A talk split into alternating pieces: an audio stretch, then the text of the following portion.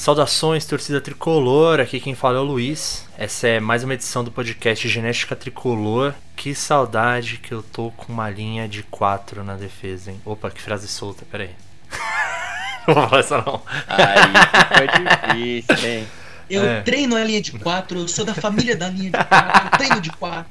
Eu sou especialista de quatro, cara. É, grande Silvinho. É, não, cara, é. Bota um dois zagueiros aí, Crespo, por favor. Fala nação tricolor. Bom, aqui quem fala é o Sten. E assim, não tem mais muito o que dizer, né? Eu só gostaria de dizer basicamente que eu acho que eu desisti do brasileiro de vez.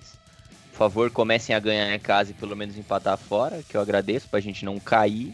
Porque essa porra aí não é, mara... não é 100 metros, é maratona, mas esquece, rapaziada. Saudações aí, caralho. Eu tô de volta e. Ah, eu não quero mais estar de volta. Fala torcida tricolor aqui, quem fala é o Lucão, me apresentando agora no horário certo da gravação.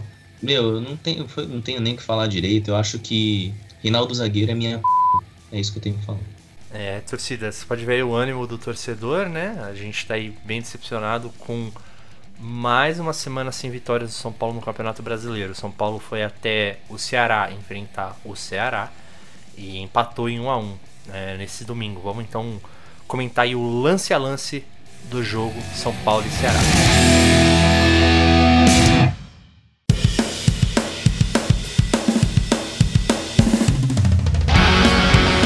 Será que é o Estado? Ceará que é o estado. Boa. Pô, eu confundo muito, não sei porquê. A capital é Fortaleza, não, isso que eu sei. Caraca, que, Eu que- confundo se, caraca, se que o do Ceará nada, capital ou Estado. Mas o, o- você é o cara que já confundiu a Chapada Diamantina. Você você troca as coisas de local mesmo. Já reparei que tipo, você tem umas coisas, uns lapsos em geografia. São Paulo entrou em campo com o Thiago Volpe no gol. A três zagueiros, né? Sendo. Aliás, eu vou, eu vou até abrir aqui esse parênteses, né? Três zagueiros não. Três caras ali atrás. Porque não eram três zagueiros. Porque um, beleza, é o Bruno Alves que é zagueiro. O outro é o Diego, que na verdade era um volante que o Diniz pôs de zagueiro. E a gente tá aqui falando dele como zagueiro. Mas o pior de todos é, é o Reinaldo, né? Reinaldo, que é um lateral cujo forte não é realmente a defesa. E ele tá lá mais uma vez na zaga. Por quê, Lucão? Por que, que aconteceu no começo do jogo, quando tava aquecendo? O Léo sentiu a coxa, impressionante. A bruxa tá solta, né? Não, mas aí é o seguinte, é o que a gente já falou aqui. Se beleza, não tem zagueiro, primeiro que tem o Rodrigo lá, né? Se não vai usar o Rodrigo, então, então sobe outra pessoa da base. Mas põe qualquer um, mano. Põe o Pablo do zagueiro. Qualquer um, qualquer um. É melhor que o Reinaldo. De zagueiro, no caso. E essa era a linha dos três zagueiros. O São Paulo com Daniel Alves, né, o vovô olímpico aí voltando para a ala direita. No meio, Nestor, Lisiero e Igor Gomes, né, o Luan, que apesar de estar de volta não começou jogando. E o Benítez e o Rigoni que foram poupados. Porque o São Paulo realmente está nessa condição aí confortável de poder poupar para o próximo jogo. E o Reinaldo na ala esquerda, e o Vitor Bueno e o Éder no ataque. E esse foi o time do São Paulo que entrou em campo. O que, que você achou da, da escalação do tricolor, Felipe? É, eu achava que não ia ter esse negócio de poupar. Foi um pouco estranho. né? Ah, mas o, o Benítez tá voltando de lesão. O Rigoni tá cansado. Tá, beleza. Mas a gente não ganha um tempo, né? E detalhe importante, assim, a gente não ganhou até agora. Então, e, e o que me incomoda é que não é que ele poupou o Pablo. Se fosse poupar o Pablo, beleza, foda-se. O Pablo é uma merda, então foda-se. Não, ele poupou os únicos caras que ofensivamente estavam fazendo alguma coisa. Então, isso incomodou bastante. Mas, bem, a gente vai falar aí do jogo. E, e quem viu o jogo sabe muito bem o que eu tô dizendo aqui, né? Porque o time, de novo, né? Mostrou aí que está uma merda. Mais uma vez. E tá foda. A escalação já começa esquisita, né? E o Lucão vem falando da, da, de uma trindade que vem se fazendo presente nos jogos do São Paulo. A primeira delas a gente já comentou, que é uma lesão, né? Que acontece assim. é, nesse caso, não, esperou nem o jogo começar. O São Paulo já, já. O Léo já se machucou no aquecimento. E depois teve o lance do Éder, né? Logo no comecinho, o Éder recebe a bola dentro da área, vai chutar. E o. Não lembro quem, defensor do Ceará, trava a perna dele, assim, de uma maneira absurda. E o juiz não dá nada, o VAR não dá nada. Era um pênalti que parece que real, é, eu não sei se eu tô louco, que o VAR não deu, o juiz não deu, o comentarista de arbitragem falou que não foi, né, ô Sten? Acho que o que é unânime é que a arbitragem no jogo de São Paulo tem sido bem duvidosa. É, esse lance, eu particularmente não consegui rever várias vezes ali para tirar uma cravar ali uma conclusão, mas é de novo, é no mínimo um lance duvidoso, né? E acho que de uma maneira geral eu, eu fico muito puto vendo os jogos aqui no Brasil, né? Praticamente vejo os jogos de São Paulo, mas acabo não vendo muito outros jogos. Porque, cara, o futebol no Brasil é uma merda. É, o, os critérios são uma merda, o jogo é uma merda. Se muitas vezes falta a qualidade técnica dos jogadores mesmo, a arbitragem, cara, ela acaba de cagar com isso. Porque é um jogo extremamente parado, é, onde não tem uma. O juiz dá, ele dá amarelo nos lances que você fala assim, cara, assim, Premier League isso não é nem falta, velho. Então, assim, é foda. E aí é critério diferente. No meio do, no meio do jogo, ele, ele pega um lance que ele deu uma falta e deu um amarelo, e um lance igualzinho, ele não dá nem falta. Então, assim, é foda. E pro São Paulo, ultimamente a gente ter visto aí, em especial nesse brasileiro mesmo, cara. A gente tá, foi a sétima rodada agora. Cara, nesse brasileiro, nesse curto período de tempo, já tiveram vários jogos com vários erros de arbitragem contra o São Paulo. Então, assim, independente desse de hoje, que eu não consegui ver direito, eu não sei nem, não vou nem cravar aqui que para mim, putz, foi pênalti, um absurdo, porque eu não consegui ver direito o lance. Eu vi é, por cima na hora e depois vi uma vez o replay rápido. Então, assim, mas aparentemente é, foi pênalti. É no mínimo um lance duvidoso, né? Como eu disse. Mas assim, não dá, cara. Sempre o São Paulo é, tendo lances duvidosos contra ele, ou claríssimos, né? Erros absurdos. Então, assim, é, é complicado. A, a, arbitragem já é uma merda e pro São Paulo em especial, pelo jeito, ela é ainda pior. Saiu hoje no fim do jogo, não lembro exatamente as estatísticas, mas não passou de 60% de bola rolando no jogo hoje. Assim como no jogo passado foi menos de 50% do tempo de bola rolando. No jogo passado do São Paulo foi Cuiabá, né? Então, é isso. O juiz aqui é uma merda, não deixa o jogo rolar, cara. É um absurdo ter menos da, de 45 minutos de, de, de jogo com bola rolando. E, e, o que você falou sobre a arbitragem, pode ter gente que fala, ah, mas porra, você vai culpar juiz mesmo.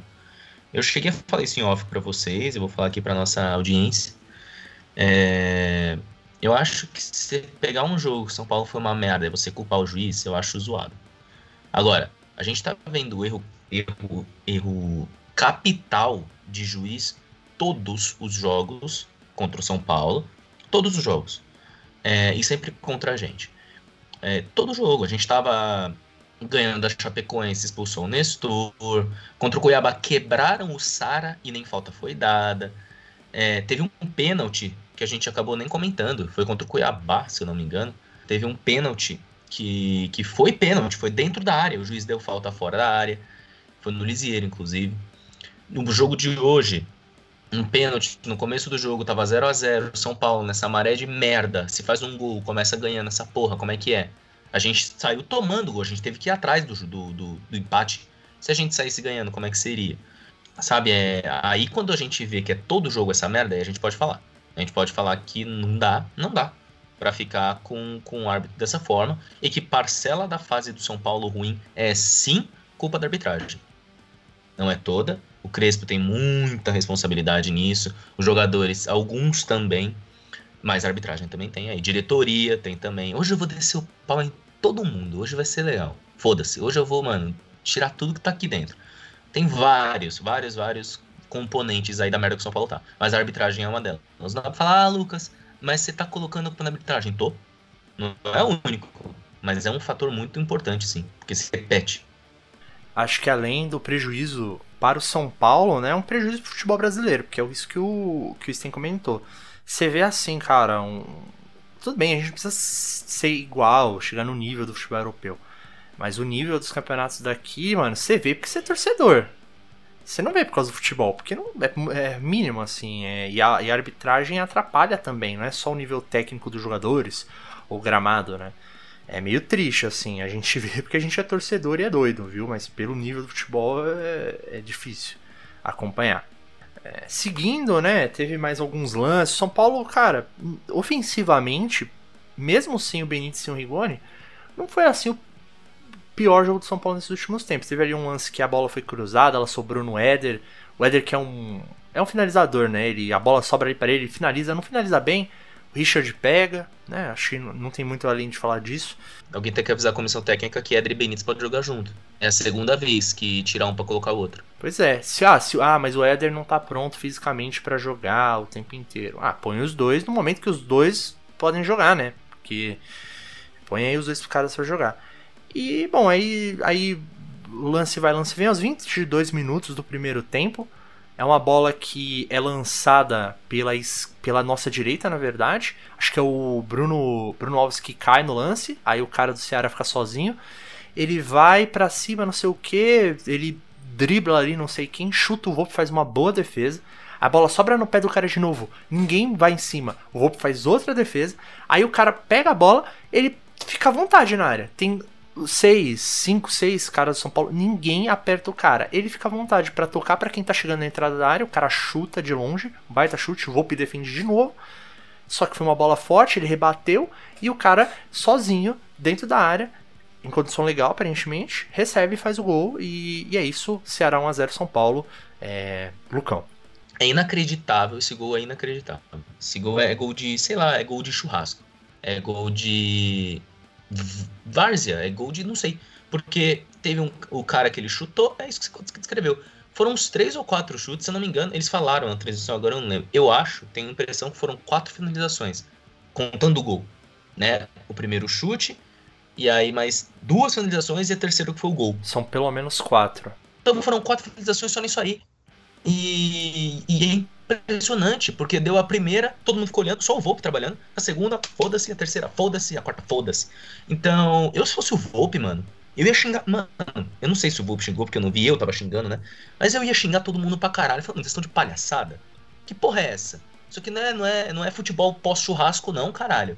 Que porra é essa? Parece que todo mundo tomou um chopp e falou, não, vamos aqui dar uma jogadinha, né? E foda-se correndo cansado, com a calça jeans molhada, né? Exato. E, porra, é, só um detalhe importante desse, inclusive, desse gol. Quem deu, deu-se a impressão de que o, acho que foi o Jorginho que fez o gol, estava impedido no lance.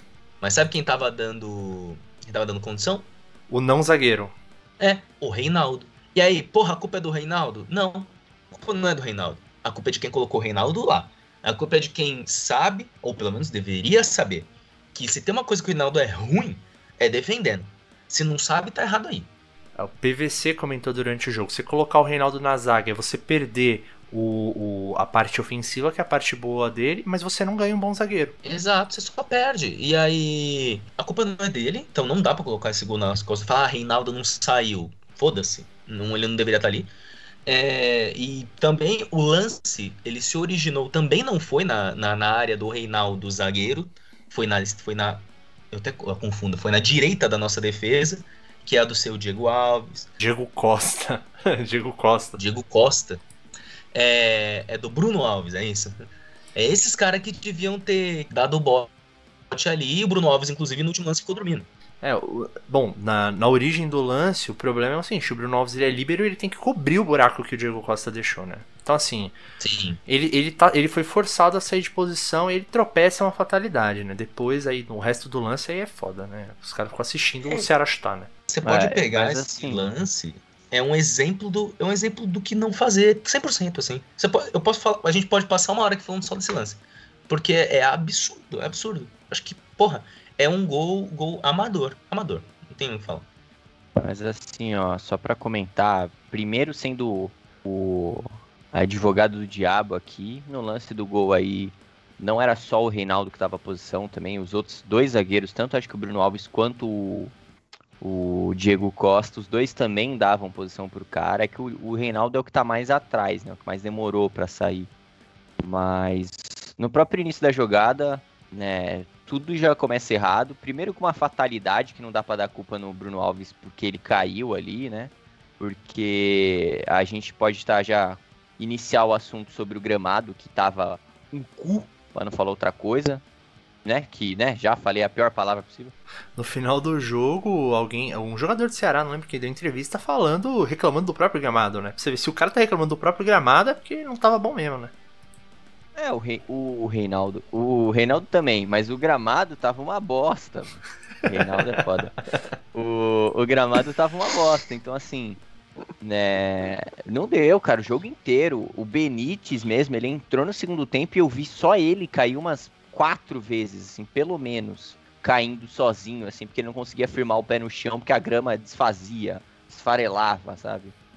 Então é complicado. E. Mas assim, no começo do lance uma fatalidade, o Bruno Alves cai ali, ele escorrega sozinho, né? É, com certeza ele já tinha uma influência do gramado horrível. Mas na sequência, cara, o, o Bruno Alves, eu, eu tenho a sensação que ele tá numa fase bem ruinzinha agora. Logo agora que, né? É, a gente não tá podendo contar com os outros zagueiros que vinham sendo os titulares. O Léo machucou hoje no aquecimento. O Arboleda tá lá com o Equador depois de ter feito merda também. Então, assim, o Bruno Alves depois ele deu uma boa tengada. Ele deu uma de boa teng no lance contra o Messi lá. O cara cortou ele, cara. Ele passou que nem uma banana ali, deslizando, né? Mesmo depois de ter caído no início da jogada. Ele veio seco, aí até parece que vinha numa boa. De repente o cara deu um cortezinho, ele foi que nem um idiota, assim, que nem uma criança embora. É, é fogo, porque ele pode estar realmente numa fase muito boa, mas ele tá jogando sozinho, convenhamos, né, na zaga. É. É, o duro é ter que chegar aqui e falar que o Bruno Alves foi mal na jogada, sendo que ele é o nosso único zagueiro. Então, assim, isso que é foda, mas ele foi mal na jogada. Então, assim, se esse é o nosso único zagueiro, o que a gente vai esperar do resto? Não vai esperar nada, né? Tipo, rapaziada, a gente tá sendo bombardeado aqui, 700 finalizações e tá lá o Volpe, espalmando, espalmando. E ninguém chega para pressionar, ninguém chega, como já diria o, o nosso meme antigo aí, tradicional, ninguém chega para dar um combate nesse viado. Vai, alguém combate o cara, velho. Pressiona, bloqueia o cara, trava. Meu, é na área, beleza, tem que chegar com mais calma. Mas não dá, 17 finalização na cara do Volpe, ninguém chega. Aí o cara toca para trás. E assim, o Lisieiro vai meio morto na jogada ali. O primeiro jogador que corta o Bruno Alves, ele dá duas finalizações e, e o Lisieiro fica assistindo também, né? Ah, o Lisinheiro tá no minhaca, tá, tá um bagulho, tá é complicado. O Lisinheiro joga bola, mas ele tá mal, viu? Caiu muito de rendimento. Erros ocasionais da defesa do São Paulo. Tô lembrando do meme inteiro agora. Meu Deus! É o Tolói, eu tô falando, são os erros ocasionais de Rafael Tolói. Erros ocasionais de Rafael Tolói. Que agora é zagueiro de seleção italiana, né? Quem diria? É, lá. É... Coitado da Que Itália. fase da Itália. Pelo menos tá, tá ganhando aí, né? Sei que a gente já falou bastante do lance, mas eu preciso falar disso. A defesa olhou a porra do lance. Ah, mas o Bruno Alves não tá jogando bem. Ah, que o Bruno Alves ele tá jogando sozinho. Beleza, tá jogando mesmo, não vou negar. Mas não dá, mano. Não dá pra você ficar olhando a porra do lance. Não dá pra você ficar olhando a porra do lance a todo momento. Não dá, não dá. Sabe? Tem que aprender isso. O Lucão falou do Volpe devia ter xingado. O Volpe não sabe fazer esse tipo de coisa. O Volpe ele só sabe dar um gritinho e fazer. Uh! Aquela merda. O Volpe ele podia muito bem. Eu, eu acho que. Aí, aí você tem. Falam assim, né? O goleiro. Quero ver uma baleia, né? Repara que fez isso, repara isso, repara isso. Todo lance, quando acontece algo meio mais perigoso, o Volpe ele não dá uma xingada, não. Ele faz um. Uh, dá um gritinho de merda lá e fica com o bracinho levantado. Fica com o bracinho levantado. Então, assim, é, é meio idiota isso. Aí, sabe qual é a treta pra mim? É, que eu fico bolado, é que assim, de- a gente sempre escuta, não sei se vocês já ouviram isso, que o goleiro tem que ser o cara louco do time. O Uhum. goleiro tem que ser o cara louco. Eu, se fosse o Volpe, eu ia fazer a mesma coisa. Eu ia, eu ia jogar a bola, depois saiu o gol, eu ia jogar a bola na cara do Bruno Alves. Você, "Mano, você tá maluco, porra? Você tem que prestar atenção no jogador, não na bola. Sabe? Eu já ia querer sair na mão com algum zagueiro, porque não tem essa. não tem que ficar olhando a porra do lance. Não tem. E, e só um acréscimo também, né? Que o Castelão podia ser chamado de areião. Que parecia um monte de areia o gramado. É, todo jogo é uma entregada do São Paulo na defesa, né? A gente tomando gol que não era pra tomar, cara. né? É isso, né? Que era totalmente evitável. Aí, primeiro tempo segue, o Reinaldo toma uma amarela idiota, nessa hora a gente já tremeu na base, né? Falar, lá vai o Reinaldo perder a cabeça e, né, como ele costuma fazer em momentos difíceis do São Paulo, ele perde a cabeça e prejudica o time, né? Mas acabou o primeiro tempo. E aí, é aquele negócio de sempre, né? Ah, o Crespo tem que mudar pro segundo tempo. É inadmissível, o time não jogou nada no primeiro tempo, ele tem que mudar. Com é, Rigoni e Benítez no banco, Luan no banco, o cara não vai mudar. Não mudou. Começou o primeiro tempo igual, mesmo time. E surpreendentemente o time começou melhor. Não sei o que aconteceu, deve ter dado uma paulada na cabeça de cada um. E foi um lance bem de, de insistência, né? O, o Vitor Bueno tenta de todo jeito ele finalizar, finaliza fraco, a bola rebate, sobra pro Éder, ele finaliza meio de raspão, a bola rebate no goleiro, bate no zagueiro e entra. O São Paulo faz um gol cagadaço, mas foda-se, tá valendo, gol de empate. O São Paulo conseguiu aí melhorar no, no, no início do primeiro tempo, né, Felipe? O time melhorou, realmente. O segundo tempo, o começo do segundo tempo foi bom. E isso foi negável porque aí uma coisa interessante, que eu não sei por que raios o time não faz isso. Mas o São Paulo, eh, teve uma gente, tem gente que vai falar que nossa, nada a ver isso aqui, mas é, o ataque do São Paulo não está só mal porque a gente tem jogadores ruins. É, porque a gente não falou em nenhum momento isso quando eu tava no Paulista. Então, é, eu acho que isso é uma mudança, uma mudança meio na cabeça dos caras ali, que é a mania de tocar a bola para trás o tempo inteiro. O São Paulo teve em alguns momentos, principalmente no começo do jogo, é, regiões mais abertas, regiões que apareceram espaços no meio-campo.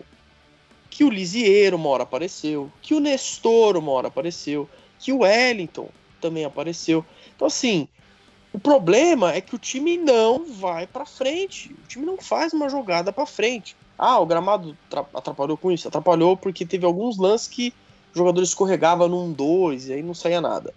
Mas o time não usa a bola, não joga a bola de maneira mais ofensiva. E quando o time começou a jogar um pouquinho mais ofensivo, começou a aparecer alguns lances. Foi o caso do Nestor aparecer bem nesse momento do jogo. O Nestor fez um segundo tempo bom. Porque o Nestor começou a jogar mais ofensivamente, ser mais acionado no ataque. E, e, o lance que sai o gol do São Paulo é meio que nessa, no momento em que faz um lançamento, o Nestor joga a bola, ele aparece ali, o Bueno domina meio esquisito, quase faz caca, mas ele ainda pelo menos tentou fazer alguma coisa. E o Éder conseguiu dar uma bica na raça ali, a bola entrou, o goleiro ia salvar, mas matou no, né, o zagueiro acabou matando o goleiro, né? o zagueiro do, do próprio time. Esse goleiro Richard, que é um bom goleiro, formado na base do São Paulo, né? Exato, a gente aí com PR, PR na defesa. PR no gol. Ele foi campeão da copinha. Teve um lance que a gente. Não sei se você vai falar, Luiz, mas adiantando, que é bem perto desse aí, do Vitor Bueno, que ele dá um passe ridículo e que ele tava com espaço para chutar no gol. Ah, e se crer. tem uma coisa que o, o Vitor Bueno sabe fazer, é chutar no gol. Chutada intermediária ali. É, quando ele pega direito, saem uns golzinhos. Mas não, eu prefiro dar um passe por um cara, pro Éder, um passe horrível que não deu em nada o lance. Deu um passe forte, o Éder depois ainda cometeu uma se falta. ele acertasse, é, se ele acertasse o passe pelo menos, né? É, não, mas acertou nenhum não passe. acerta. E assim, ele é melhor no quê? Dando um passe ou chutando gol? Ele é melhor chutando gol. Então assim, arrisca. É que eu tenho essa mania, né? O mantra do chuta no gol, né? Tem espaço no gol. Mas nessa vez podia ter sido alguma coisa. Também teve, inclusive, um, um outro lance de um cruzamento, eu não me lembro de quem pela esquerda, se foi o Wellington, se foi o Nestor, que cruza uma bola meio rasteira pra área. E aí vai o Vitor Bueno na bola e ele, tipo, fura. Não sei se a, a ideia era fazer um corta-luz ou se ele simplesmente Não, furou. que corta-luz, ele furou. É, a gente ainda tenta pensar positivo, né? Não, ele fura e o, o Éder também não alcança. Não, mas a furada dele mais atrapalha o Éder, que né, não, não espera a bola, depois não vê a bola, né? Então mais atrapalhou o Éder na sequência também. Então outra chance aí do São Paulo. No final das contas, o, o jogo ali, os dois times tiveram chances de fazer o gol da vitória no final, mais até o Ceará, mas os dois tiveram. Eu até comentei durante o jogo. Essa não é a pior versão do Vitor Bueno, né? Não quer dizer que ela é boa.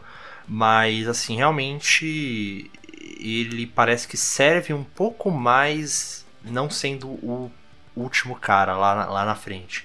Ele serve um pouco mais atrás. Só que aí, né, faltou ter a confiança de chutar no gol, ou dar o passe certo, pelo menos pro Éder, que ele não conseguiu.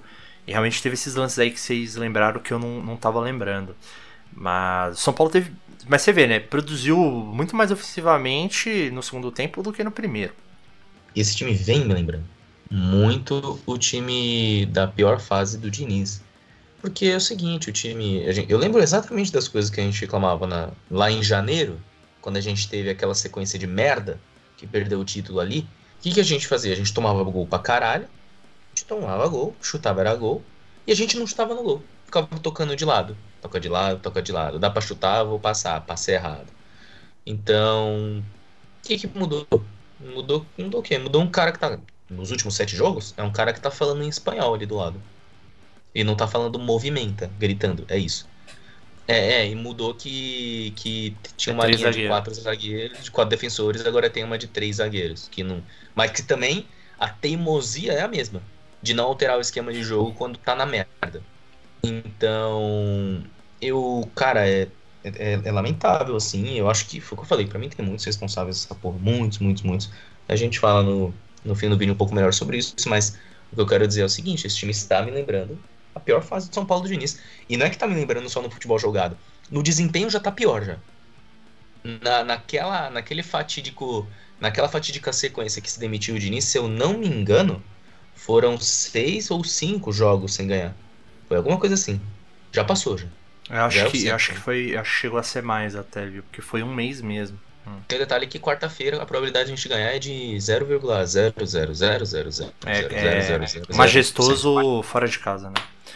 Ah, acho que assim, a questão física com certeza está interferindo, né? Que é o que a gente até comentou aqui em casa, né? Vendo os jogos. Né, meu pai tinha comentado durante os jogos que, pô, caramba, né? Como esse São Paulo do Crespo nesse começo aí, dessa fase boa aí antes de ganhar o título paulista, né? Como o São Paulo vinha uma intensidade, né? A gente via muito essa palavra nas entrevistas, os jogadores falando, né? De o São Paulo ter uma alta intensidade, isso ficava nítido em campo, né? E inclusive meu pai até elogiou aqui em casa, né? Falou disso. E, e eu até falei naquela época de, pô, realmente tá sensacional. Mas a gente só vai conseguir ter a certeza com relação a isso que está sendo bem feito com a sequência do trabalho, né? Se os caras conseguirem é, manter isso durante toda a temporada, né? Não dá pra, tipo, agora tá sensacional, mas para isso é, virar o contrário é facinho, né? Então, e foi o que aconteceu. São Paulo, é, todo jogo é uma lesão física diferente, a grande maioria delas na posterior da coxa, né? E. Cara, é isso. Todo jogo é uma lesão diferente, né? Na maioria das vezes não sendo nem diferente, porque é sempre no mesmo lugar, posterior da coxa. E o São Paulo, acho que isso tá ficando claro. A gente tava comentando aqui no, no começo ainda de como o time tá, né, passivo em campo, o primeiro gol que ninguém vai, ninguém pressiona. A gente tá, o atacante deles finalizando várias bolas em sequência e tá todo mundo ali parado na defesa. Sabe, ninguém pressiona, ninguém dá um combate. É o time tá meio morto em campo, o time parece que cansa rápido, né? Então isso tá ficando é, nítido e a gente tá, tá podendo perceber que aquela intensidade ela não só é, diminuiu como ela se inverteu. O São Paulo tinha muita intensidade e agora tem muito menos intensidade do que é o normal, sabe? É um time dos menos intensos que a gente vê em campo, sabe? Todo time é mais intenso que o São Paulo em campo. Então é preocupante isso. Eu acho que a, a situação física do elenco, né, com certeza é preocupante e está interferindo diretamente nesse desempenho nosso. São vários fatores, né, assim, que atrapalham São Paulo. A gente comentou já um, que é a arbitragem. A gente. É esse daí que você falou é importante, né? A intensidade que o São Paulo teve no início da temporada está cobrando seu preço agora, parece. É, muita lesão e o time que está em campo também está cansado. E o Crespo também, eu vejo que ele não está ajudando. E uma outra coisa que a gente estava conversando, eu e o Lucão especificamente, que eu, eu queria comentar, que é a questão de alguns problemas de elenco. Porque o São Paulo tá com um elenco que parece um pouco melhor do que o ano passado, ou da temporada passada. Mas tá faltando peça-chave, cara, que a gente não consegue compreender como é que não foi é, trazido um centroavante pro time do São Paulo. Tá claro que a gente pediu um centroavante. Tá claro, o Éder, ele não é exatamente um centroavante, mesmo assim ele não tem condições para te jogar um jogo inteiro, ou de aguentar uma temporada inteira. O Pablo, sem condições, e o Vitor Bueno foi testado também, não, não funciona, então precisa de um centroavante. E, e aí beleza, ah, não tem dinheiro e tal, mas se não tem dinheiro, como é que você traz o Rigoni? Que por mais seja um bom jogador, ele vem para ocupar a posição que não é a nossa posição mais carente, sabe? Exatamente. Então o problema, o é problema esse. é contratar o que não é a maior carência Exato. nossa no momento. Prioridades, que acho que eu Hum. imagino. Centroavante, um reserva pro Luan, porque o Luan sai, não tem quem pôr no lugar, e quem provavelmente seria pra pôr ah, um cara que poderia ser um volante, que já foi volante na base, que é o Diego Costa, ele não coloca ali naquela posição, e a gente fica com a zaga reganhada e sem zagueiro, porque não tem zagueiro também, então, sabe, é, aí o, o Casares vem falar, "Ah, a gente não tem condição de fazer contratação agora. Então você foi burro, porque você não contratou o Rigoni no começo da temporada, você contratou ele no meio, e quando já tava claro que a gente precisava de centroavante, todo mundo tá esperando um centroavante. Aí veio o menino lá e foi pra base, beleza. Então traz alguém. É, ah, o, o cão foi atrás da informação, pedir pra ele, a gente vai pagar no futuro, né, no ano que vem, mas é, vai pagar pelo Rigoni 1.8 milhão de euros. E sabe, Começa em dezembro desse ano. ser em dezembro desse ano. Sabe quanto que vale o Gilberto do Bahia, que na minha humilde opinião é um baita de um atacante? Ele vale 900 mil euros. É metade do preço. Metade do preço. Detalhe, jogador que saiu de graça do São Paulo. Ele saiu de graça. Ó, eu vi o Gilberto fazer um hat-trick no Morumbi. E ele era reserva do Prato só porque o Prato foi uma contratação badalada mais cara, mas o Gilberto estava jogando muito mais que o Prato na época. É, foi uma injustiça o Gilberto ter saído, foi uma burrice da gestão de São Paulo. E tá aí, o cara fazendo gol a torto e a direito no Bahia. Bom, é, mesmo que ele não seja um atacante é, a nível top, mas ele é um, ele é um, é um cara que faz gol, sabe? E num Ele, time ele de- caberia, caberia totalmente no nosso elenco hoje. Caberia, porque não, não tem ninguém pra ocupar esse espaço. Um cara medíocre, mediano, faria gols no São Paulo que iam resolver jogos como esse, como o jogo do Cuiabá, e impedir a gente de perder jogos que não pode perder, sabe? Enfim. é, então, essa, essa parte aí não é culpa do Crespo, a escalação é, mas essa parte aí é culpa da diretoria, que, como o Lucão falou, tem que tacar o pau em todo mundo, inclusive na diretoria que fez essa cagada aí. É, já ia falar da diretoria, vou falar, eles têm duas responsabilidades. Eu acho que de todos, tudo, todos os fatores, o maior responsável do nosso momento agora é a diretoria. Eles tinham começado bem, eu achei eu. Tinha avaliado que eles começaram bem. Só que eles ficaram nessa de Paulistão e Copa do Mundo. Na verdade, o primeiro título possível é Copa do Mundo, seja ele qual for. Esse foi o Paulistão. E se Paulistão é Copa do Mundo, tem que usar todo mundo sempre, ou pouco menos que puder. É, esforço físico pra caralho, porque aqui isso é Copa do Mundo, então o que tá valendo é isso. Depois a gente vê o que faz. A gente tem que ganhar esse título aí, e o depois a gente vê o que faz, tá sendo cobrado agora. Porque os caras no começo de temporada que não acabou, eu não sei se vocês lembram, quem tá ouvindo aí, é, mas a temporada do 2020 acabou numa quarta e a de 2021 começou num domingo. Foi assim, foi na mesma semana, né? Então, foi três dias depois. Então, não se acabou uma temporada, a gente tá vindo de uma temporada siamesa, né? Com a, com a outra, e forçou os caras até o, o talo do físico, e isso tá sendo cobrado aqui agora. Tá sendo cobrado agora. A gente não tem um time. A gente tem. O nosso time tá no departamento médico. Então isso é culpa da diretoria. Você acha mesmo? Assim, eu duvido que o Crespo, o Crespo, argentino, que sabe a importância, falou: eu quero poupar na Libertadores. Eu duvido muito, muito. Ma- Mas muito. Eu quero poupar esse time pra ganhar o Paulista não quero jogar Libertadores com titular. Eu duvido. Isso é só um exemplo de que eu acho que a diretoria chegou e falou: ó, tem que ganhar o Paulistão. Então a prioridade aqui da gestão é a porra do Paulista. E aí fez o que fez e agora tá cobrando preço físico. Fora as contratações. Você, foi o que o Luiz falou. Você chegar pra gente, depois de ter contratado o Rigoni, que foi, se eu não me engano, dá quase 12 milhões de reais. É 11 e uns quebrado, só pra vocês terem uma noção. E falar agora a gente não tem dinheiro pra contratar, você tá assinando seu atestado de imbecil. É isso que você tá fazendo. Você tá vendo que o time tem carência, você contratou um cara que joga pela direita, sendo que tem Daniel Alves, Orejuela, que você já tinha contratado nessa porra dessa temporada, e já por um preço caro pra caralho, pra jogar naquele setor, e o Igor Vinícius. São três.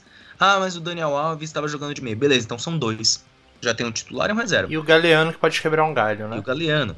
Mas se você contrata um cara a 12 milhões de reais, que foi o Orejuela, é- é- acha-se que você contratou um titular, né? Então você tinha pelo menos um titular e um reserva ali, sem nem contar o Daniel Alves. Aí você contrata o Rigoni depois do time já feito, que foi o que o Luiz falou. Sendo que já estava muito claro que você precisaria de um zagueiro, precisaria de um, de um reserva e de um 9. Aí você fala, ah, não tem dinheiro? Beleza, não tem dinheiro.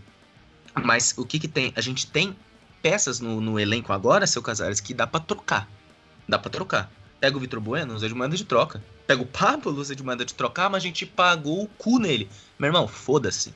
Pagar o cu não garante gol, não garante título, não garante porra nenhuma. Então a gente tem jogador para usar de moeda de troca aí também, já que se você não quer gastar dinheiro, tem como fazer também. Então não vem com desculpinha falando que tá de mão atada, porque não tá. E se tivesse, a culpa seria só sua, amigão. Você é um imbecil, tá? É, então eu acho que de tudo, tudo, todos os fatores, o mais responsável por tudo isso é a diretoria. Diretoria porque tratou o Paulistão como a Copa do Mundo e todas as consequências que eu já falei aqui e não fez contratações direito. Algumas sim, outras não. O Rigoni não é nada contra o jogador. Eu acho ele muito bom jogador, inclusive. Mas não era prioridade. Não era, não é prioridade. Então. Mas, cara, você ah, pode também não gastar o dinheiro pra uma posição que você não precisa agora. Não é tão urgente, sabe? Enfim. E quando problema... a gente tava se fudendo, tomando, tomando gol do Ceará, o Cano fez gol lá hoje, inclusive. Cano, que é um cara que, porra, caberia completamente. Nossa. Ele é bom pra caralho? Não é. Mas Pô, mas ele, ele é goleador, mano. Ele é.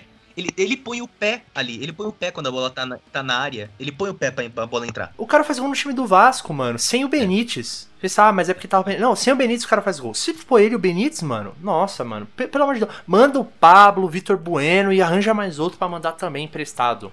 Gostaria de colocar aqui só um detalhe do jogo. Tem um lance que o, acho que é o, o Nestor. Ele joga a bola na área cruzada, rasteira passa a bola pelo Bueno livre, ele não encosta na bola. É, o Sten falou. Aquele lance, aquele não, não, é que esse aí eu tô falando é o que eu falei foi o foi o que ele não chutou no gol. Que ele tá carregando a bola e aí ele dá, né, ele, de vez de dar o chute no gol, ele toca pro Éder. Mas esse é a bola esse cruzada aqui... que passa pelo pelo É, eu falei desse lance. Vitor Bueno e depois o Éder também não alcança. Então, esse esse lance, esse lance, o Gilberto teria feito. Feria. O Cano teria, teria feito, feito com, com a, a, umbigo, se ele quisesse. Não é tão não é tão simples assim você chegar e sair no mercado falando assim: ah, rapaziada, eu tenho o Vitor Bueno aqui, eu tenho o Pablo aqui, Sim. quem quer trocar?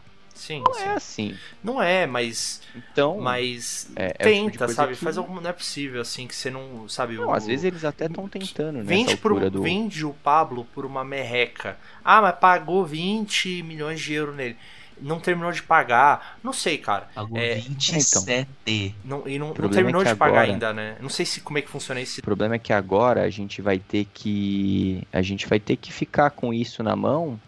E sabe-se lá quando a gente vai conseguir se livrar desses caras, a gente vai conseguir fazer algum negócio com eles. Não dá pra saber. É esperar e ver com, o que, que a gente consegue com eles na mão aí como moeda de troca. É, tem que se livrar do Pablo e do Vitor Bueno, não só porque os caras são um peso morto no time, como porque precisa ou fazer um dinheiro ou tentar fazer uma troca razoável por algum jogador que preste, no caso seja um centroavante, sabe? Uma troca que no, no, na teoria a gente saia perdendo, não tem problema não. Traz um cara que vale menos, mas que é, seja mais útil. Financeiramente, Porra. é, financeiramente não contribua, mas seja um cara que, sabe, ali na frente faça, faça algum serviço. Sabe, não precisa ser um plano, não, é, não precisa ser o cara que é esse cara vai ser o 9 do São Paulo pelos, pelas próximas temporadas. Não, é um cara para ficar uma, duas temporadas pra gente ter alguém ali na frente. Porque é, o problema é que não tem, não tem. Tem só o Éder e, e, e coitado, né? Enfim, o Pablo, parabéns aí pro Atlético Paranaense, assim, parabéns, cara. Conseguiu vender esse cara pra gente. E, é, e eu acho que foi o Lucão que falou outro dia que a média de gol deles, no histórico dele no Paranaense, é a mesma da média de gols que ele tem aqui. É que ele teve uma temporada boa e a gente foi lá e comprou, né? Todo mundo se iludiu, é, até o Flamengo é um tentou, né? melhor. Ele é um pouquinho melhor aqui, pouco, Ainda, quase nada. Né? É. Então os números não. eles não mentiram. Foi, foi o nosso scout que foi uma merda. Pois é. Não, e ele é melhor, os números são um pouquinho melhores aqui. É. Aqui. Se eles são um pouquinho melhores aqui, por isso que eu falo. É, tipo, até é mérito do Atlético Paranaense mas, mano, é muita burrice de quem contratou, né, velho? É, tá maluco. Negócio... Pelo preço, né? Que foi o Flamengo tentou contratar e falou: não, por esse preço não contrata, né? Vai... Sabe, eles contrataram o Gabigol. É. Isso é foda.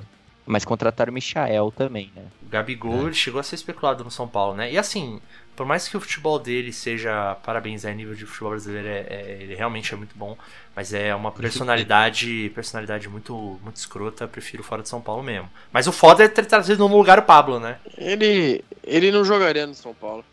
É. No caso do Ah, William, que fudeu, já a gente viu. começar a falar disso. A gente, a gente já viu que o William é um merda. Eu tô falando, eu falei faz tempo, eu falei na primeira vez que eu vi o cara jogando. Eu sei que a gente tá lavando roupa suja, a gente até passou de um ponto relacionado ao jogo de fato, mas acho que é importante que a gente já tá falando disso. Eu avisei. Mas o, o William, quando a gente contratou, todo mundo ficou com a pulga atrás do William. Todo mundo, até a imprensa. Os caras não viram o VT do cara, mano. Eu vi o cara jogando 15 minutos de jogo, falei, esse cara não presta. Então, assim, é, é um erro escracho do scout do São Paulo, que não teve um pingo de noção de falar assim, pô, esse cara de 34 anos andando torto não vai ajudar o time. Não vai, desculpa, não vai. Nada contra o cara, nem conheço o cara, não parece ser um cara zoado, ele fala lá nos bastidores, que legal, mas, mano, pra falar de bastidor, contrata a porra de um coach e vá pro inferno, sabe? Contrata o É. Silvinho. É, Evita. sabe? é, Vamos fazer Evita, o nosso evita. resultado lá. sabe? Não, e o que me deixa revoltado é o seguinte: o Santos até ganhou hoje, né? Mas tá meia bomba. O Corinthians tá uma bosta. O Palmeiras tá, tá, tá também capengando aí. E a gente não consegue nem zoar os caras, porque a gente tá pior. A gente tá conseguindo ser pior depois de ser campeão paulista, cara. Puta que me pariu, vai tomar no cu. Não consigo ser feliz plenamente por zoar os, os rivais, porque o meu time tá uma merda, sabe? Posso até zoar, mas. É, e o Corinthians Não- ganhou, não dá o Palmeiras zoar, né? ganhou também. Não, Não, o Palmeiras Corinthians não ganhou, não. Ah, é, o Corinthians Palmeiras- empatou, mas o É. Palmeiras ganhou, é verdade. O Ganhou Palmeiras a ganhou, tá em terceiro. Ganhou com gol aos 95, mano. É a segunda rodada que o Palmeiras ganha no último lance o jogo, vai estar em terceiro já. Pois é, É, o juiz dando até o Palmeiras fazer, né? é. Pra fechar, né, os lances do jogo. Teve até um lance do, do Jael que. Teve esse lance do Jael que ele chutou pra fora, mas teve um lance que alguém lançou lá de trás, que foi o próprio goleiro. Aí a bola Sim, sim. caiu, aí tipo, é- é- era aquele lance assim, pra, pro, pra alguém tirar de cabeça, rebater de cabeça. Ninguém rebateu porque falou, ah, sei lá, vai sobrar pra gente, né? Aí a bola pingou, pingou de novo e caiu no pé do Jael na cara do Volpe. Acho que era o Jael. Ele bateu pra fora, não foi? Eu acho que não era o Joel ainda não. não é, então não acho que não era o Jael, né? Não, é, e o Volpe fez uma baita defesa. Assim, o Volpe é dos caras que jogou hoje, pra mim, depois a gente vai falar disso, mas é o destaque, né? Ah, Tem outra, hein? Tem a do Mendonça. Tem a do Mendonça. O cara É, chutou pra fora é- ele perdeu o gol. Era só fazer. Perdeu né? um gol. Sem gol. Tipo, o goleiro tava vendido, o Volpe tava vendido. É, foi isso. Houve uma troca de bola entre os, os jogadores do Ceará. Triangulação dentro da área. é, dentro da área, a gente conseguiu deixar os caras tocarem bola dentro da área.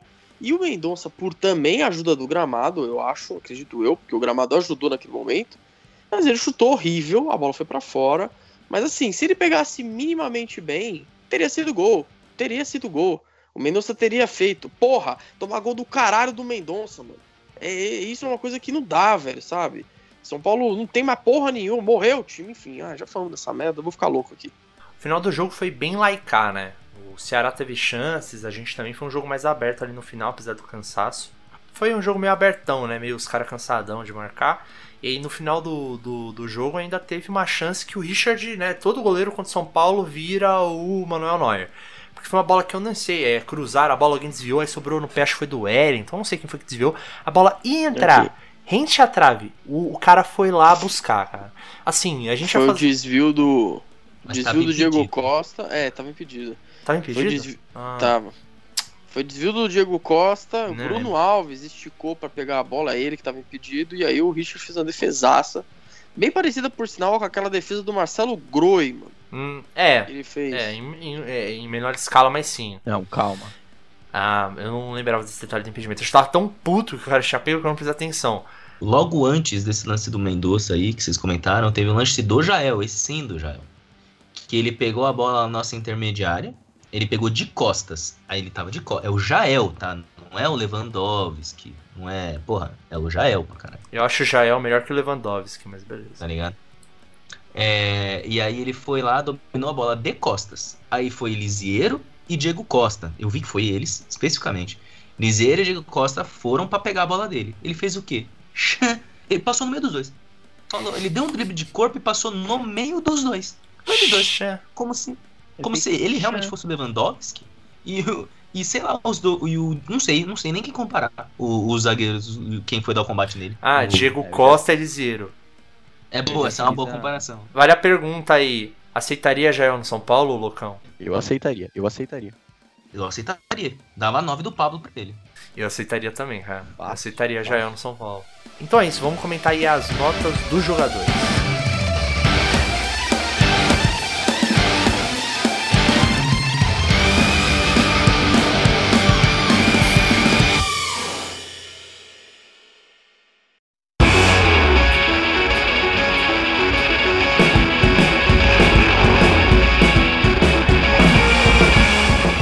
As notas dos jogadores, começando pelo goleiro Thiago Volpe, ô Felipe. Qual a nota que você dá pro Volpe no jogo de hoje? Vou dar nota 7,5. Ele não foi mal, fez uma partida convincente. Fez algumas defesas importantes. Poderia ter saído um segundo gol do Ceará aí nessa parada. E, e ele, não- de novo, ele não comprometeu. Não tem que falar dele do, daquele gol que a gente tomou. Tem que falar. Ele fez o que dava. Enfim, 7,5. Ele defendeu três chutes. Coitado. no, no gol, e aí teve esse lance do. Não lembro quem foi que eu falei agora que ele defendeu. Ele foi bem no jogo, cara. Ele salvou a gente algumas vezes, assim. Realmente acho que foi uma atuação digna, coitado, né? Ele ficou com essa zaga aí toda aberta. Falando da zaga, a nota do Diego Costa, o Lucão. Diego Costa é foda, cara. Saudades. Ele vai ter que no próximo jogo, inclusive, encarnar aquele Diego Costa de 2020, né? Nem lembro, para mim 2020, 2021 é uma coisa. Que foi o Diego Costa que a gente falou, porra, esse cara é o bicho. Porque ele foi bem em cima do jogo. Quero ver ele fazer isso quarta-feira. Nota, meu, ele cagou umas duas vezes, fora que ele deu condição junto com o Reinaldo pro, pro fulano fazer o gol pro Jorginho. Nota nota 4, que sendo bom, hein? Bonzinho ainda. Eu não sei, eu não vi, eu não sei o que ele fez de bom. Eu não sei porque eu tô dando 4, que eu tô de bom humor, sei lá. Nota 4 ali pro Diego. Bruno Alves, o Sten. Diego Costa ficou com 4. Vou dar 3,5 pro Bruno Alves, que eu acho que ele conseguiu ser ainda pior que o Diego Costa, que é uma grande proeza. É, a zaga foi uma completa merda, assim como já vem sendo nos últimos jogos. Eu vou falar do estranho no ninho. Reinaldo, coitado, assim, parte porque ele tá ali jogando numa posição que ele não deveria, mas não foi bem. Cara, eu sei lá, eu vou dar 3,5 também, assim. é, mas eu. A culpa não é dele, é foda. É, né? então compadeço aí do, do rei, eu gosto dele, tem seus problemas, mas eu gosto dele, acho que ele é um jogador bacana do, do São Paulo. Mas realmente, né, na posição que ele jogou e a atuação do São Paulo como um todo não me impossibilitam de dar uma nota mais positiva. E a nota do do menino olímpico, Felipe, Daniel Alves. Vou dar nota 5 pra ele. Não apareceu muito no jogo. Tentou ainda fazer algumas coisas no segundo tempo, de cruzamento e tal, mas. Por, por um momento eu esqueci que ele tava jogando. Não sei se vocês tiveram isso, mas. Eu tive essa impressão, assim, principalmente no. No primeiro tempo, assim. Teve um momento que eu falei, caralho, eu esqueci que esse cara tá jogando. E, e por isso eu dou nota 5. Olha, eu Você vou, foi vou, generoso até, ainda.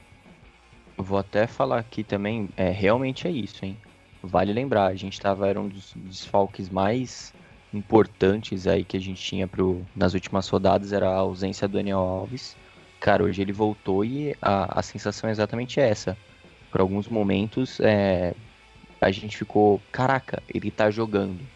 É, t- ele tá se poupando para jogos importantes aí, né? Da seleção olímpica, não de São Paulo. A seleção olímpica. Realizar. É, exatamente. Realizar o sonho dele, exatamente. É realizar o, so- Sonho o dele. sonho dele. né? É isso aí. Nota 5 Daniel Alves. É, Rodrigo Nestor, o Lucão. Nestor apareceu, né? No primeiro tempo ele não jogou, mas no segundo tempo ele apareceu um pouco melhor, fez alguma- algumas coisas aí. Vou dar nota 4,5 para ele, porque no segundo tempo ele tentou algumas coisas, no primeiro tempo não fez nada. No segundo tempo ele tentou umas jogadas. Eu achei que ele ia dar uma nota mais alta, o cara deu. Ah, Até pareceu 4,5. Vou Você foi cinco. muito bem nessa prova. Se deu só 5 nota pra um cara 3. que nem. Tá ligado? Nota do Lisiero, o o Sten. Uma merda também. Liseiro tá jogando uma merda faz tempo. É, tá foda. O cara tá meio que nessa função de primeiro volante, né? Substituindo o Luan. E só prova a cada jogo que a gente não tem um substituto pro Luan. Nota do Liseiro, 3,5 também. É, é complicado, eu falei aí, o Liseiro tá no minhaca, mas realmente isso que você falou é importante, né? Ele tá jogando ali, ele e o Nestor, tendo que teoricamente cumprir esse buraco do Luan. Talvez com o Luan jogando ali ele jogue melhor.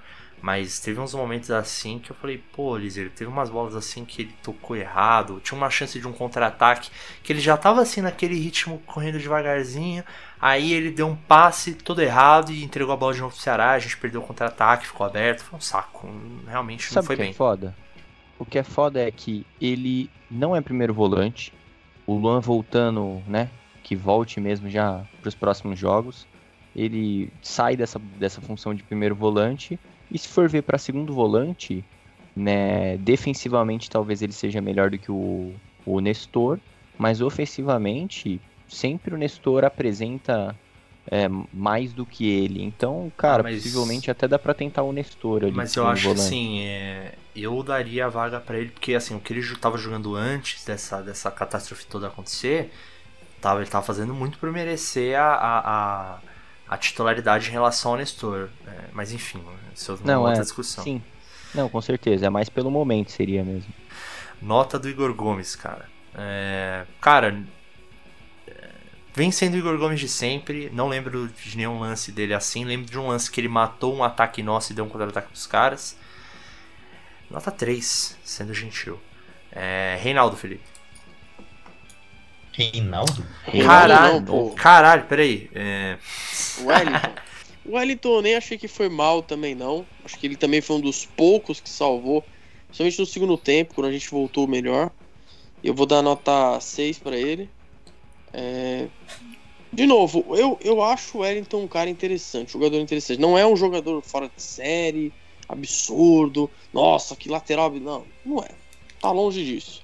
Mas ele é um bom coadjuvante. Ele é um cara que pode ajudar em alguns momentos para a equipe. Então, e ele tem uma, uma particularidade na, na parte ofensiva é, bem interessante. Então, vou nota 6 para ele. cara, é, eu falei. é Bom lateral que a gente tem num futebol que os laterais são escassos. E a gente passou muito tempo aí, né? Pô, Reinaldo é nosso lateral esquerdo titular, beleza, mas não tem ninguém pra fazer sombra. Trouxe Edmar, trouxe. Como é que é o nome do. Bruno. Não, Bruno Pérez era pra lá direita, né? Trouxe sei lá quem. Léo, Hã? Trouxe o Léo e não achava. E aí esse cara veio da base e ele dá conta do recado sim pra ser um reserva. Ele ele vai ali pra, pra ponta e cruz, eu gosto dele. Nota 6 acho que foi merecida porque ele foi um dos que tentou, mais produziu ali do lado dele. Aqui não tem que finalizar os cruzamentos, né?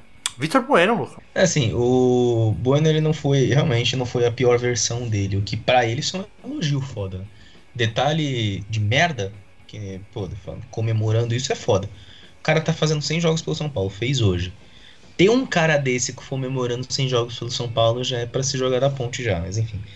É, Ele não foi tão mal. Eu vou dar. Vou dar 5 pro Bueninho. Ele foi. Ele, ele, ele tava participativo no ataque. Ele, ele deu umas buenadas. Mas ele foi. Ele foi ok. É, ele, Ele participou. de algumas chances aí. Pelo menos É, ele não tava hiper morto, né? Que é o exato. que costuma acontecer. Eu vou dar 5 aí, porque. Pelo, pelo contraste. Nota do Éder, o Sten. Bom, a nota do Éder, pra mim, eu acho que de repente uns que dá pra se salvar até, porque ele faz o esperado, vamos dizer assim, ele não é o centroavantão, mas ele é um cara que briga, disputa, tenta chutar no gol lá na frente, assim como foi né, nos lances de perigo e no lance que originou o gol do São Paulo, gol contra, né? Então assim, o Éder é um dos que se salva nessa partida, eu acho. Vou dar uma nota 6,5 ainda. Justa nota. O Benítez entrou no lugar do, ah, do Éder, justamente, né? Que a gente já comentou. Cara, acho que foi o um dos jogos mais sumidos aí do Benítez.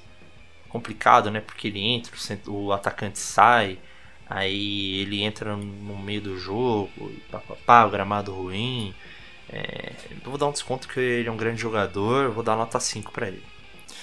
O Rigoni entrou no lugar do Nestor, Felipe. Qual a nota do Rigoni? Também não, não apareceu muito, né? Ele não apareceu tanto assim. O segundo tempo até tentou fazer uma coisa, mas. Tentou cruzar umas bolas na área lá, mas. hum, Eu vou dar nota 5 também. Não achei que ele foi tão bem, não. Meio insosso. O Luan entrou no lugar do Igor Gomes, Lucão. Nota do Luan? Luan, ele não, teve- não teve tempo de fazer muita coisa, mas o pouco que ele fez, eu vi ele dando um desarme, não lembro que lance que foi, mas ele deu um desarme bonitão. Falei, ó lá o Luan, ó lá, esse é o Luanzão. Que coisa que eu não vi acontecer o jogo inteiro, coisa que eu não vejo acontecer faz três jogos. Ah, os caras comentaram que no primeiro tempo o São Paulo desarmou, desarmou sete vezes. Então, isso ele faz em 10 minutos de jogo, sabe? Então, falei, olha lá o Luanzão, é isso aí, porra, essa segurança que eu quero. Ele ainda, tem, ainda tentou chutar uma no gol, que foi uma merda de chute, mas ele tentou. É, eu acho que, sei lá, pela vontade aí, pelo, pela determinação, eu vou dar 5,5. Nota do Luan.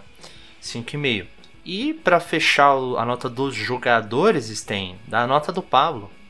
Olha, mas por incrível que pareça, o Pablo entrou, né? Também não teve muito tempo pra atuar ali. Mas teve até um lance de uma finalização dele, dominou e é, puxou e abriu, finalizou. O zagueiro acabou desviando. Acabou sendo um escanteio, mas parecia uma boa finalização. Então, assim, o Pablo não foi uma partida aí daquelas que a gente se estressa tanto com o Pablo, é claro, porque ele também não começou como titular. Mas eu vou dar um 6,5 por ele ali, pelo pouco que ele pôde atuar até. Caralho, beleza. 6,5 pro Pablo, hein? Eu vou dar nota pro Crespo, cara. Vou te falar, hein, Crespo. Não Pô. foi o Crespo, né? É o outro cara lá, Juan Bagulho. Pode crer. Juan É o Branda. Branda. Juan Branda, Juan perdão Bagulho. aí, Branda. É... É, no- nota meio, meio barra Branda, meio barra Crespo, né? Porque o Branda não chega lá e fala, vou escalar o time que eu quero, porra. Ele, né, segue ali mais ou menos o que o Crespo quer, então a nota é pros dois. Cara, eu vou dar uma nota 2,5, porque puta que pariu. Insistir nessa merda de três zagueiros, sem o primeiro volante de origem, eh, de novo, sabe? A gente precisando ganhar, não dá, sabe? Não dá, eu vou dar uma nota 2,5 mesmo, uma nota baixa, porque não dá, isso daí é inadmissível. Entendeu? Bom, Uma coisa que, que tem que ser dita, assim. Não vou querer entrar muito em discussão, mas, cara, não tem diretoria que segure fase tão ruim assim. Não tem, cara. Uma hora o Casares, boa pinta lá, gosta de falar, vai mandar tomar no olho do cu e vai mandar em todo mundo embora. Assim, tá na hora de começar a ter um pensamento um pouco diferente. é de O time nem ganhar. tá jogando tão mal perto do que foi uns, uns três jogos atrás. A gente não jogou mal contra o Cuiabá. Só que assim, tem que mudar essa- esse pensamento de porra, tomar gol bobo. Chega dessa porra, né? Mas enfim. E, e o pior, né? O próximo jogo é um clássico, que é de fuder, né? Mas. O clássico, como é que vai ser. clássico jogado num estádio que a gente nunca ganhou, né? E acho que você falou, é, é que o, o Lucão já falou, que é, mano, tem- é o seguinte, São Paulo precisa ganhar, precisa ganhar. Mano, põe aí um time pra ganhar, que seja de 1x0, que seja feio, é um time pra ganhar, pra ganhar, precisa ganhar, pra dar uma viradinha de chave, sabe? Ganha. E aí depois, aí, aí beleza, aí você faz alguma coisa aí depois. Aí ganha. Ainda mais num clássico, né? É, mas não Isso é precisava esperar o clássico, mesmo. né, cara? Era pra ter ganhado do Cuiabá, ganhado já, era pra ter ganhado. ganhado da Chapecoense, era pra ter ganhado hoje, sabe? É, enfim, é isso que é o O que embaçado, sabe? O que não falta era jogo pra ter ganhado, Pois realmente. O É. negócio. Cuiabá em é o casa, cara. seguinte, É, Chato exato. em casa. O negócio é o seguinte, é larga a mão de ser teimoso. Não existe no São Paulo, falei isso em off também. Não existe no São Paulo ficar sete jogos sem ganhar. Ponto. Não existe. Ah, mas não, não tem A mais. Não existe ficar sete jogos sem ganhar no clube como São Paulo. Mais do que isso. Não existe ficar sete jogos sem ganhar e não mudar uma caralha. Sem mudar nada. Se você continuar fazendo as mesmas merda que você tava fazendo antes, não existe isso. Não existe. É isso que tem que entrar na cabeça do Crespo, de Juan Caralho, de comissão técnica. É, tem que entrar na cabeça de todo mundo. Não existe ficar sete jogos sem ganhar. E provavelmente, tem que ser, tem que ser, vamos ser racionais. Provavelmente a gente vai pro oitavo jogo sem ganhar. E a gente vai pro oitavo jogo jogando uma merda. A gente vai jogar mal lá, porque a gente sempre joga. Então, que queime minha língua, mano. Que eu chegue aqui e falo, porra, ganhamos finalmente lá e agora a gente tá, né, num- numa toada da hora aí pra melhorar. Mas eu duvido. Então. Então é isso, não, não, não existe essa sequência. E pior que isso é não fazer porra nenhuma pra mudar. A gente entra com Liseiro e Nestor, a gente entra com Reinaldo Zagueiro, a gente entra com ou tem Benítez ou tem Eda. É, sabe, não, não pode. Não dá pra ficar assim. Não dá pra se manter os mesmos erros, cara. Não dá. Bom, vamos pra votação rápida aí de destaque negativo. Vai, Lucão. Negativo? Porra, pera. Tem um monte, né? Quem eu acho mais pra caralho? Me ajuda aí pra caralho. Eu não sei, tá ligado? Ah, eu queria votar na defesa inteira. Pois é. É, não eu vou votar.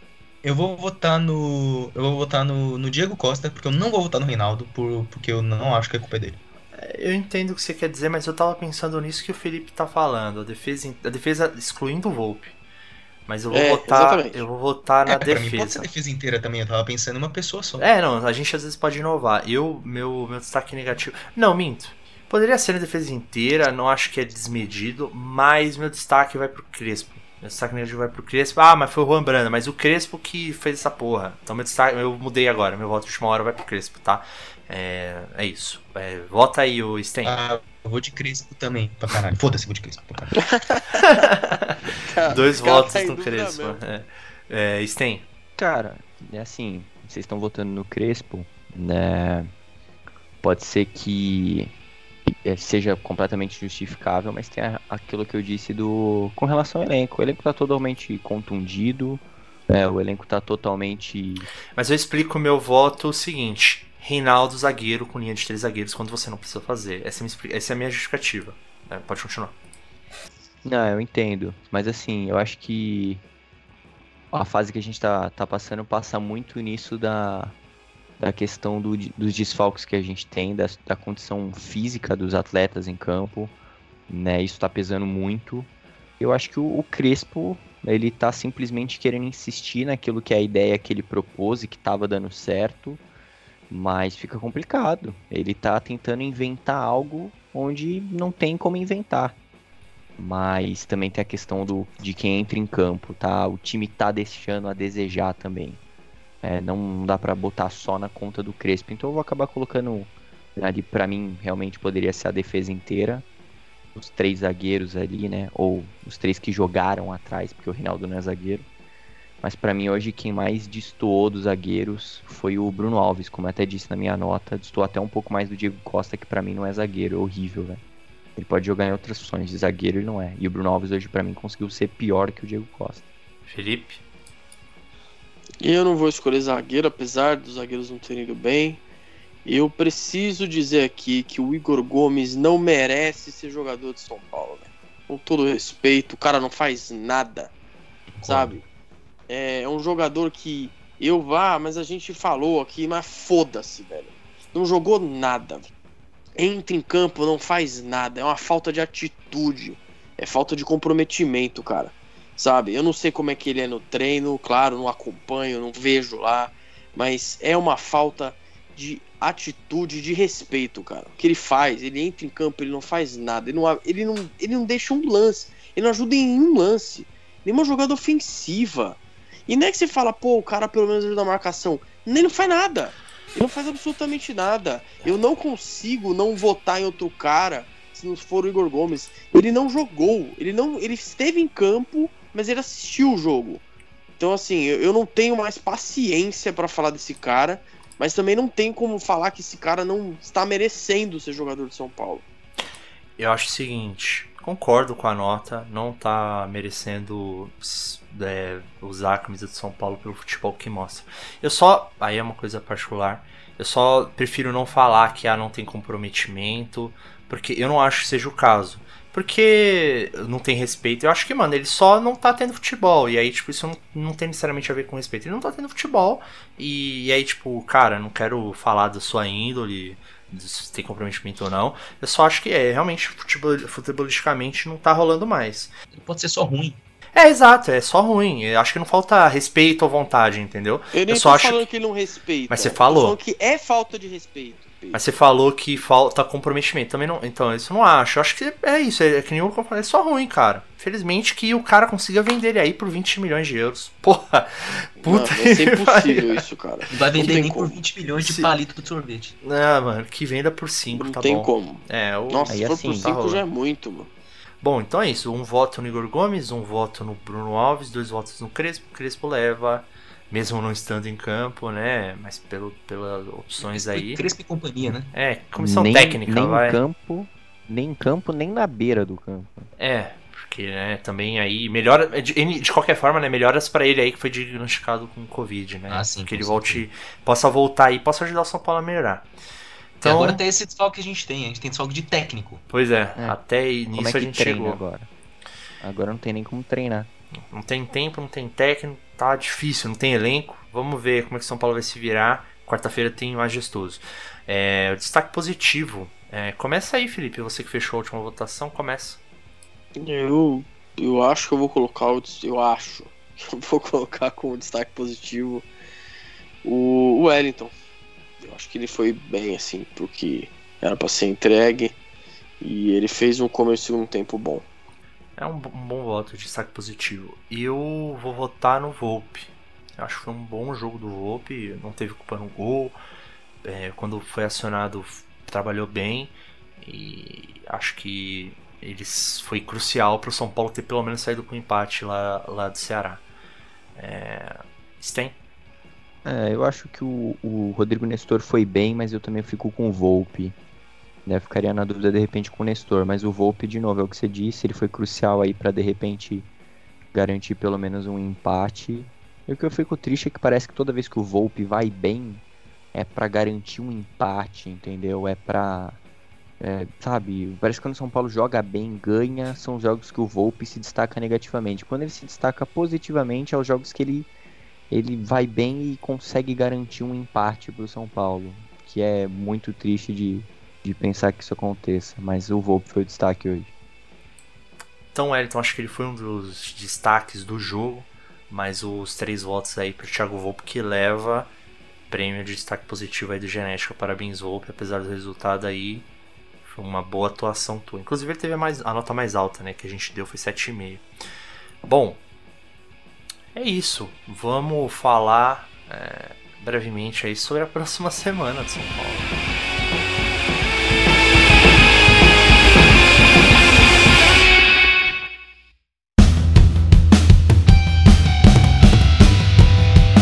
Alguém sabe quando começa a Olimpíada? Quando começa a Olimpíada e quando que, que o Daniel vai embora? Cara, se eu não me engano, eu tinha pesquisado um tempo atrás e a estreia do Brasil nas Olimpíadas era tipo dia 22 de julho. É, eu coloquei aqui no Google, tá falando que o 21 de julho.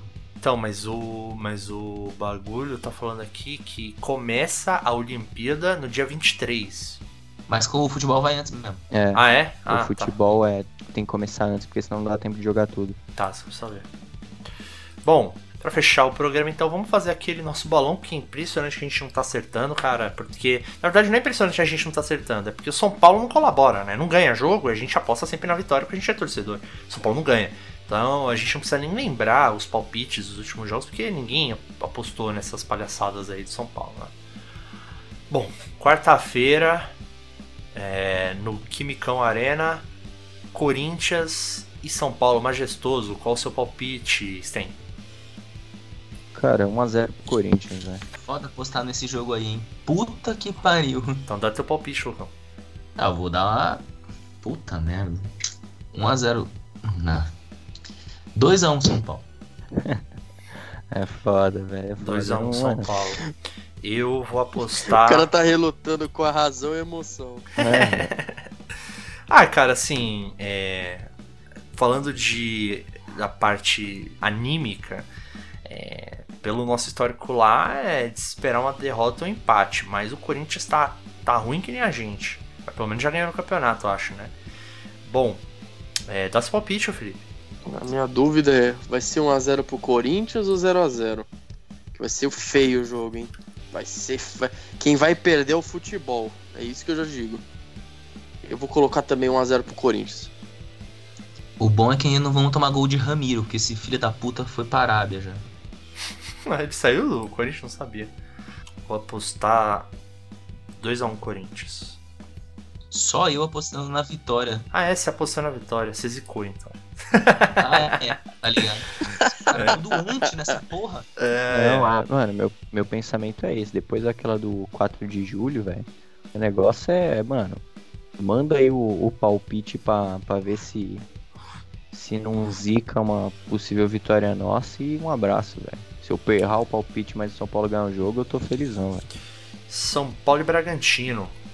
É, no Morumbi, domingo que vem. Às 6h15, às 18h15. É, eu vou apostar no 2x2. Felipe, 1 a 1 Lucão, 3x2 São Paulo. caraca, 3x2 São Paulo. Sten? 3x3. Caraca. Quer dizer, A ninguém vai confia. caralho, É, a gente ninguém vai- confia É. na defesa do São Paulo e o Bragantino é um Não. dos líderes do campeonato. Bragantino né? líder. É o líder. É o líder, né? É. E Então, o Bragantino ataca muito, faz muitos gols, também toma muitos. Ganhou da gente. A gente não, ganhou do Palmeiras já. Eu acho que empatou, ganhou do Corinthians. Ele, ele dos, só não jogou com a gente ainda, dos, dos quatro grandes da, de São Paulo. Foram duas Ele vitórias e um jogou, empate. pô. No Jogou, brasileiro. pô. Ele jogou. Ah, tá. Tô falando, pô, ele é, jogou. esse ano ele jogou e a gente Entendi, ganhou. né? Entendi, Mas Não, o, sim. uma no coisa brasileiro jogou já com Palmeiras, Santos e Corinthians. Foram duas vitórias e um empate. Agora eu não lembro com quem. Agora, vale a gente mencionar o seguinte: a porra do Brasil jogou contra o Equador e podia ajudar a eliminar o Equador e conseguiu empatar, né? Com o Equador, isso significa que o Arboleda não volta tão cedo, porque ele ainda tem que jogar a Copa América. Vai jogar com a Argentina. Capaz de passar ainda. Capaz de passar, porque a é gente já tá um minhaca, né? É, vamos ver o que acontece, mas estão precisando da volta do Miranda e do Arboleda, viu? Bom, é isso, Felipe. As redes sociais, por favor. Arroba Gene Tricolor. Só colocar arroba Gene Tricolor aí que o, o Pedrão quebra minha moral no último, no último podcast. Então só põe arroba Gene Tricolor que você acha. Que aparece no Twitter e no Instagram, é isso?